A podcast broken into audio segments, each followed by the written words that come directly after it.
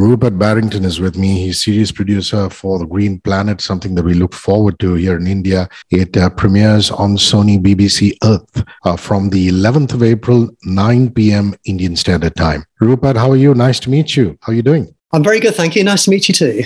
Well, The Green Planet is I think, quite extraordinary in that it really brings to life plants, which we always knew had life, but not in the way that you've brought to life. I managed to see one episode and I have to say I was absolutely astounded. So I'd like you to, to give us a, a brief overview of the entire series and then maybe we can go little by little uh, through the course of the five episodes, please. Yeah, of course. Well, and the aim of the series really is to take the viewer into the world of plants in a way we've never been able to do before. There are two worlds. There's our world, which operates on our time scale, and that's us and that's animals. And there's the plant world, which appears to us to be very static because they operate on a much longer time scale. So we want to take people across that time barrier to speed up the plant world and allow us to travel into that world and see what plants really do. Um, the series is five episodes. The episodes are broken down into environment. So, for example, we have a, a tropical program, a freshwater program, a desert program, and that allows us to see the particular challenges that those environments pose to plants and how plants overcome that. So I think in a nutshell, that's what we try to do with the series. That's wonderful. Uh, let's start with tropical words, uh, worlds. And uh, really, I was quite surprised. I didn't know that two thirds of the world's plant species are actually found in tropical forests. And uh, mm-hmm.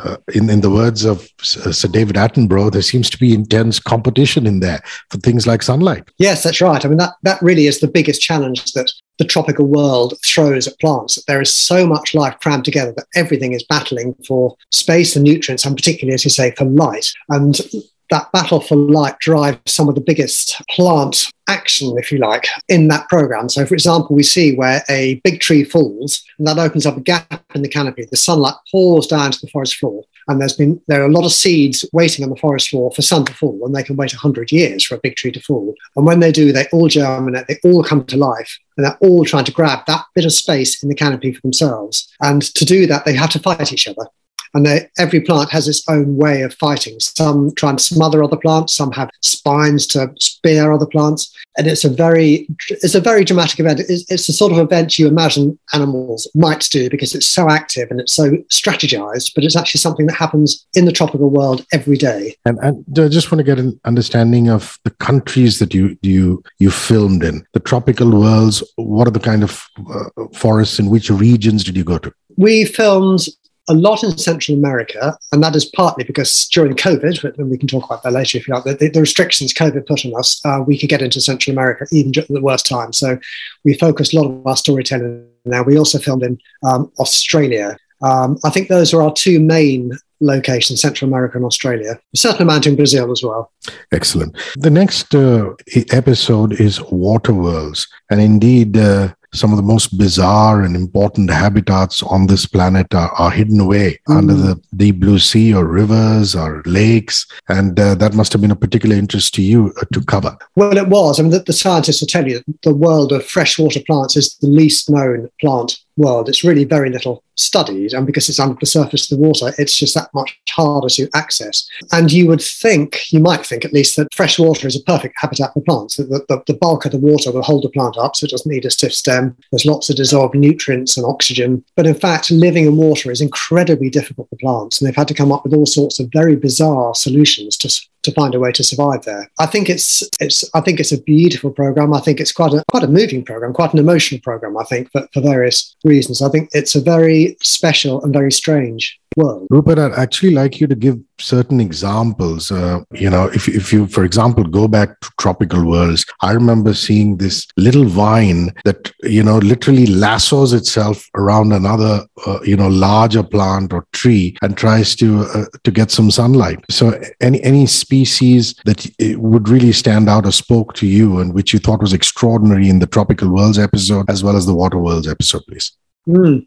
Well, I think I mean I think you, you picked on a very good one there in that battle for light, where, where these vines don't have stiff stems. They can't stand up by themselves. So what they try and do is hitch a lift up to the sunlight by just grappling over something else, and that something else will pull them up. It's a very a very clever strategy. I think another thing from tropical worlds, which I, I love, is the balsa tree, which is actually very often the winner in these light gaps because it's a tree that grows incredibly fast and it just speeds its way up above everything else. But it has very it does that by having a very weak structure to its wood, so it can grow very fast. It's not laying down layers and layers of strong wood. But that means it only lives for a short time because when it's big and the wind blows, branches snap off. And when it's time to reproduce, it produces these enormous flowers because it only has a few seasons in which to reproduce. It throws all its resources at this. So it produces these huge flowers filled like a cup with this rich, sugary nectar. And they're pollinated by a little mammal called a kinkajou.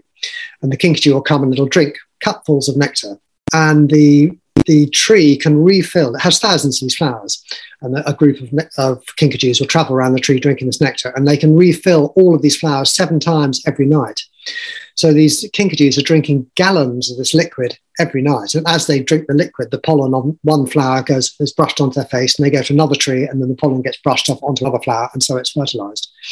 But it's that concentration of resources that you know what we're used to thinking of a flower has a little droplet of nectar. To see a whole cupful of nectar and then to refill and to refill and to refill all through the night is an extraordinarily extravagant way to get yourself pollinated. So I think that's a, a wonderful story in the tropical world.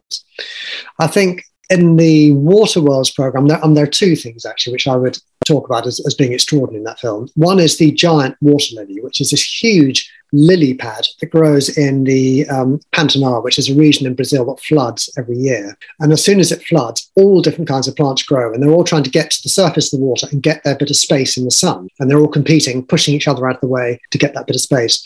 And once it appears that battle's over and the water surface is covered in green, only then does a new bud emerge from the bottom of the water. And this thing is like a it's it's like a fist covered in spines, and it reaches up, it pushes up through everything else, and it gets to the water surface, and it sweeps around, and things get jabbed and pushed by these spines, and it clears a space. Then it unfurls into this huge, huge lily pad, which can be two meters across, an enormous leaf. As it unfurls, the undersurface is covered in spines, and they're crushing and drowning all the other plants. And eventually, over a matter of a few weeks, in, everything on the water surface is pushed away, drowned, and the entire water surface is then covered by giant water lilies it's a very, very dramatic scene, all filmed in time lapse. So you see this whole thing happening like a, a, a real time battle. It's extraordinary. The other thing I think is, I mean, there are many things I think are wonderful about that film, but the other thing that strikes me and has struck a lot of people is in Brazil, a river called the Rio Claro, which is very, very clear water, very warm. It's perfect conditions for plants. And the river bed is completely green with plants. And when the sun rises and gets to about 12 o'clock, the plants start bubbling and they're photosynthesized and they're producing oxygen, but they produce it to at an extraordinary level. And within half an hour, that you can hardly see in the water, it's just fizzing like champagne with bubbles. And I think a lot of people have found that very moving because you're seeing plants creating the atmosphere that we breathe. And David Attenborough says at the beginning of the first program, every lungful of air that we breathe depends on plants. And here you see that visualized, and it's it's a very moving scene. It segues very beautifully into my next question. I mean, I was just about to ask you. I mean, he's he's quite ageless, isn't he, uh, Sir Attenborough? I saw a picture of him going in a, a cable car in Costa Rica in the jungles, which is there in episode one. And I'm thinking, gosh, he, you know, he must be the other side of 80, perhaps 90. And it's, it's incredible that, you know, he signs up to do stuff like this. So uh, is your heart in your mouth or are you just very comfortable that he takes on these challenges? Well, a bit of both. I mean, he's actually the other side of 90. He was 93 when we did all our filming. I mean, the extraordinary thing about him one of the extraordinary things about him is that he wants to do this. He still wants to travel the world, and it's you know film, film it shoots are, they're long days, they're uncomfortable, they're hot, they're tiring, and he still wants to do it. And in a way, it's easy because you say, well, David, we'd like to put you in a cable car and you can go through the forest, and that's a chance to introduce the series and the, and the tropical film. And he says, oh, okay, that's fine. So, in a way, you don't worry because you know he's up for anything. But of course, you do worry because he's the other side of 19. You want to make sure he's absolutely safe. So, we do an awful lot of planning to make sure that what we're asking him to do is, is manageable because he is 93 and how much age he's, how, how much energy he's got, he's still 93. So, you want to make sure that it's, it's going to be okay. But he has so much energy and so much enthusiasm, as much as he ever did. Wow, quite inspirational for the rest of us. So, so let's come to seasonal worlds now. With plants, it, it's all about the timing, isn't it? I mean, mm. more than anything else, for them to survive, for them to flourish, considering you know seasons are constantly changing. It's relentless. Uh, talk about the timing of it and what, what to you is very special about the seasonal worlds. Well, the seasonal world is it's that region of the planet between the Arctic and the tropical where you have four seasons, four distinct seasons. And that's really hard for plants because, as you say, timing is everything. Each season is short, and a plant needs to do something generally in each season if it's going to be able to reproduce or even just to survive. So to get the timing exact is really, really critical. And I think you see plants in that program doing many amazing things and often doing them pretty quickly by plant standards and having many amazing strategies. And one story I particularly like is from South Africa. It's a plant that it looks a bit like a grass, a tall sort of grass plant, and it produces its seeds. And its big problem is that the surface of the sand where the seeds are going to fall is incredibly hot.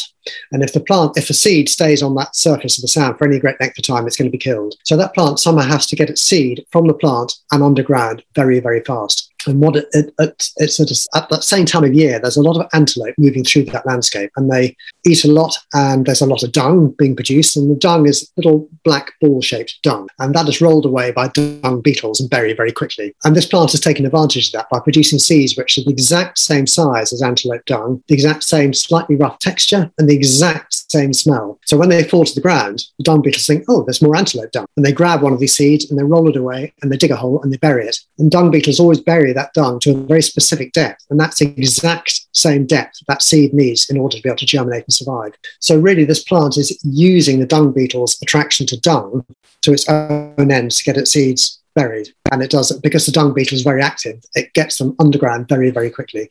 So, I think it's an amazing, it's one of many amazing strategies you see across the series where plants are very clearly using animals to their own ends. And generally, we think of that relationship the other way around. The plants are being used by animals, but in fact, more often than not, plants have strategized how to get animals to do what they want them to do. And in some cases, plants are also devouring animals.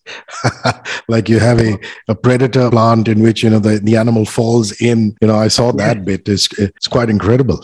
Uh, well, it is. That's in the water worlds program. In boggy areas, there's very little nitrogen, which is a crucial thing plants need for growth. And so some plants, like the famous, um, forgotten its name now, but a predatory plant, Venus flytraps, sorry, they get their nitrogen by eating animals. And they have an amazing strategy. They can count, and that is critical to how they do it. So inside this sort of opening trap, a bit like that, and it closes as a cage. Inside that trap are three little hairs on each leaf. And if an animal walks across and touches one hair, the trap doesn't close because that could have been a raindrop hitting it could have been a bit of leaf, and it takes a lot of energy to close. But if another hair is touched within 20 seconds, the plant planters remember that and it's counting those seconds going by. And if two hairs are touched within 20 seconds, it means almost certainly there's a plant moving around, an animal moving around, and then the trap traps it. But even then, the plant still counts because if the animal is very small, it's not really going to give the plant enough energy and it's better off actually opening up and letting it go. Um, and if there are another five touches on those hairs within the next 20 seconds, then it will squeeze tight because that means there's something big pushing around. If there's not, it means the animal has probably got out through these little gaps in, in these prongs and escaped. So it's a very clever strategy to get what it wants and not to waste energy doing it unbelievable. It's almost as though uh, you could liken it to a computerized trapdoor with all the it seconds is, yeah. and, the, and the timings coded in. Uh, yeah. Remarkable. Yeah. yeah. you know, when, when we were in junior school and, uh, you know, middle school in India, we were taught about, uh, you know, just two species of plants in the desert. One is cacti and the other is, you know, palms. When you went to, uh, you caught an oasis which is you know more mythology than anything else. But obviously with desert worlds you've gone the whole hog. You're talking about all the species of plants that can, that can survive with absolutely little or no water. And I'm very keen to know uh, what that that particular episode is all about. Well, as you say, um, the, the key challenge in deserts is is water, and anything that's going to survive there has to find a way to get hold of water as soon as it falls and to keep it within its body, and then to be able to survive for very long periods when there is no more water. Water in the desert uh, comes in the form of rain, of course. And cacti are the masters at holding water. A big thing like a saguaro cactus, which is the classic tall cactus with arms that you find in um, the southwestern United States. It's like a barrel, and it's it's a barrel that's pleated, so it has these little ridges all the way around. And when it rains, it sucks up a huge amount of water through its roots, and these ridges flatten out, so it becomes much more flattened, a, a flat circle. And in fact, to film that, we had to put a camera on one of these cacti for two years to film it going from this pleated structure out and then contracting again as it used up its water. So it's a very slow process, but it's it's an incredibly effective process of holding many thousands of gallons of water within that plant for the next six, eight, 10, 12 months when there's no rain. Other strategies that plants use are not to store water for long periods of time, but when it rains, to simply grow incredibly fast while there is still water in the sand, to grow, to flower, to reproduce, to die, and, and leave their seeds for the next generation. And that's when you get these wonderful events called desert blooms. So in many deserts, they may look lifeless, but in fact, buried amongst the sand are countless millions of seeds just waiting for rain. And when you get a rainfall, which may come every 10 years in some areas, 15 years, these seeds immediately spring to life and the whole desert greens and then flowers. And for a few weeks, you have this beautiful spectacle of a flowering desert. And then very quickly, those plants dry up. They'll have been pollinated. They'll have produced more millions of seeds. And when they die, the seeds go back into the sand and wait another decade or more for more rain. So different different strategies for dealing with that problem of water. Rupert, you, you did mention the U.S. So I imagine you filmed in the deserts of Arizona, or did you? Uh, would you tell me the deserts that you went to? Did you manage to go to Africa? Any of the deserts there? We filmed in South Africa for the seasonal film. Actually, we filmed. Well, we did a lot in the southwestern United States. We did some in Australia. We had a sequence from now where was it? That was southwestern United States. So a lot in the USA. We filmed in Chile. Um, so various locations dotted around. We didn't actually go to North Africa for all sorts of different reasons, but I mean, largely throughout the series, we're always restricted by finding a story which was filmable. And filming plants is, is a challenge, and some plant stories simply can't be filmed. And it, it turned out that many of the most filmable stories were in the United States partly because they've just been so well studied by scientists there. Um, Mexico is another location we went to. So we did quite a few dotted around deserts. So deserts, okay, that's great. And it's very poignant that in the final episode, you would ask about the future for plants in the human world. I mean, I often wonder, you know, because through jungles, we're cutting roads. There's been enough said about the man animal conflict there's a plant uh, man conflict too you know. So that final episode which is the human worlds uh, what does it talk about rupert? Well that rather than being the, the challenges a wild habitat poses to plants like tropical worlds or freshwater this is about the challenges that human environments pose to plants. And of course they're very different nature challenges. And the consequence of plants often having to either adapt to human worlds, which some can do, but many cannot, is that the amount of plant diversity in most human environments, which by which I mean cities, agricultural areas, um, and other other disturbed environments, the amount of plant diversity is going down. And that is, as David Attenborough says very clearly, that is a problem because when you have a, a, rich habitat which is unaffected, you have a lot of plants, and that's a very resilient system. You can throw a lot at it, you can throw drought at it, you can throw climate change at it, and there'll be enough plants in there that can deal with that, that that environment will survive, it will continue to produce oxygen, it will continue to take in water and produce rain. But as you reduce the diversity in those habitats, they function less well. You're taking bits out of the machine, and the machine no longer works as well. And of course, we depend entirely, as all animals do, on plants. So reducing diversity of plants in so many places across the planet is is a big concern. Uh, Rupert, uh, you've had an extraordinary career, so to, to go through all of that would take many many interviews. Uh, but just one breakaway question away from the Green Planet would be, you know, when I look at your your career, I remember the turn of the millennium was very exciting for all of us. You know, we thought computers would shut the world down and things like that. And you're a series producer on Natural History Unit's uh, series for the Millennium Year, which was State of the Planet. And if I understand yeah. correctly, that was also presented by Sir David Attenborough. So, any fond memories of that that you'd like to share with us before we sign off? Well, that was an amazing series to do, as you say. It was the Millennium series. It had a lot of profile. And it was really the first time that David had an opportunity to do, if you like to call it, an environmental series, to stand up and say, this is the state of the planet, as, as in the title. This is what is happening around the world. This is what is happening to plant and animal diversity. These are the problems. And also, these are the solutions. The third program looked at the solutions. And it was an extraordinary experience to do that with, with him because, of course, he has this huge knowledge of the natural world and he's seen so much and he's seen so much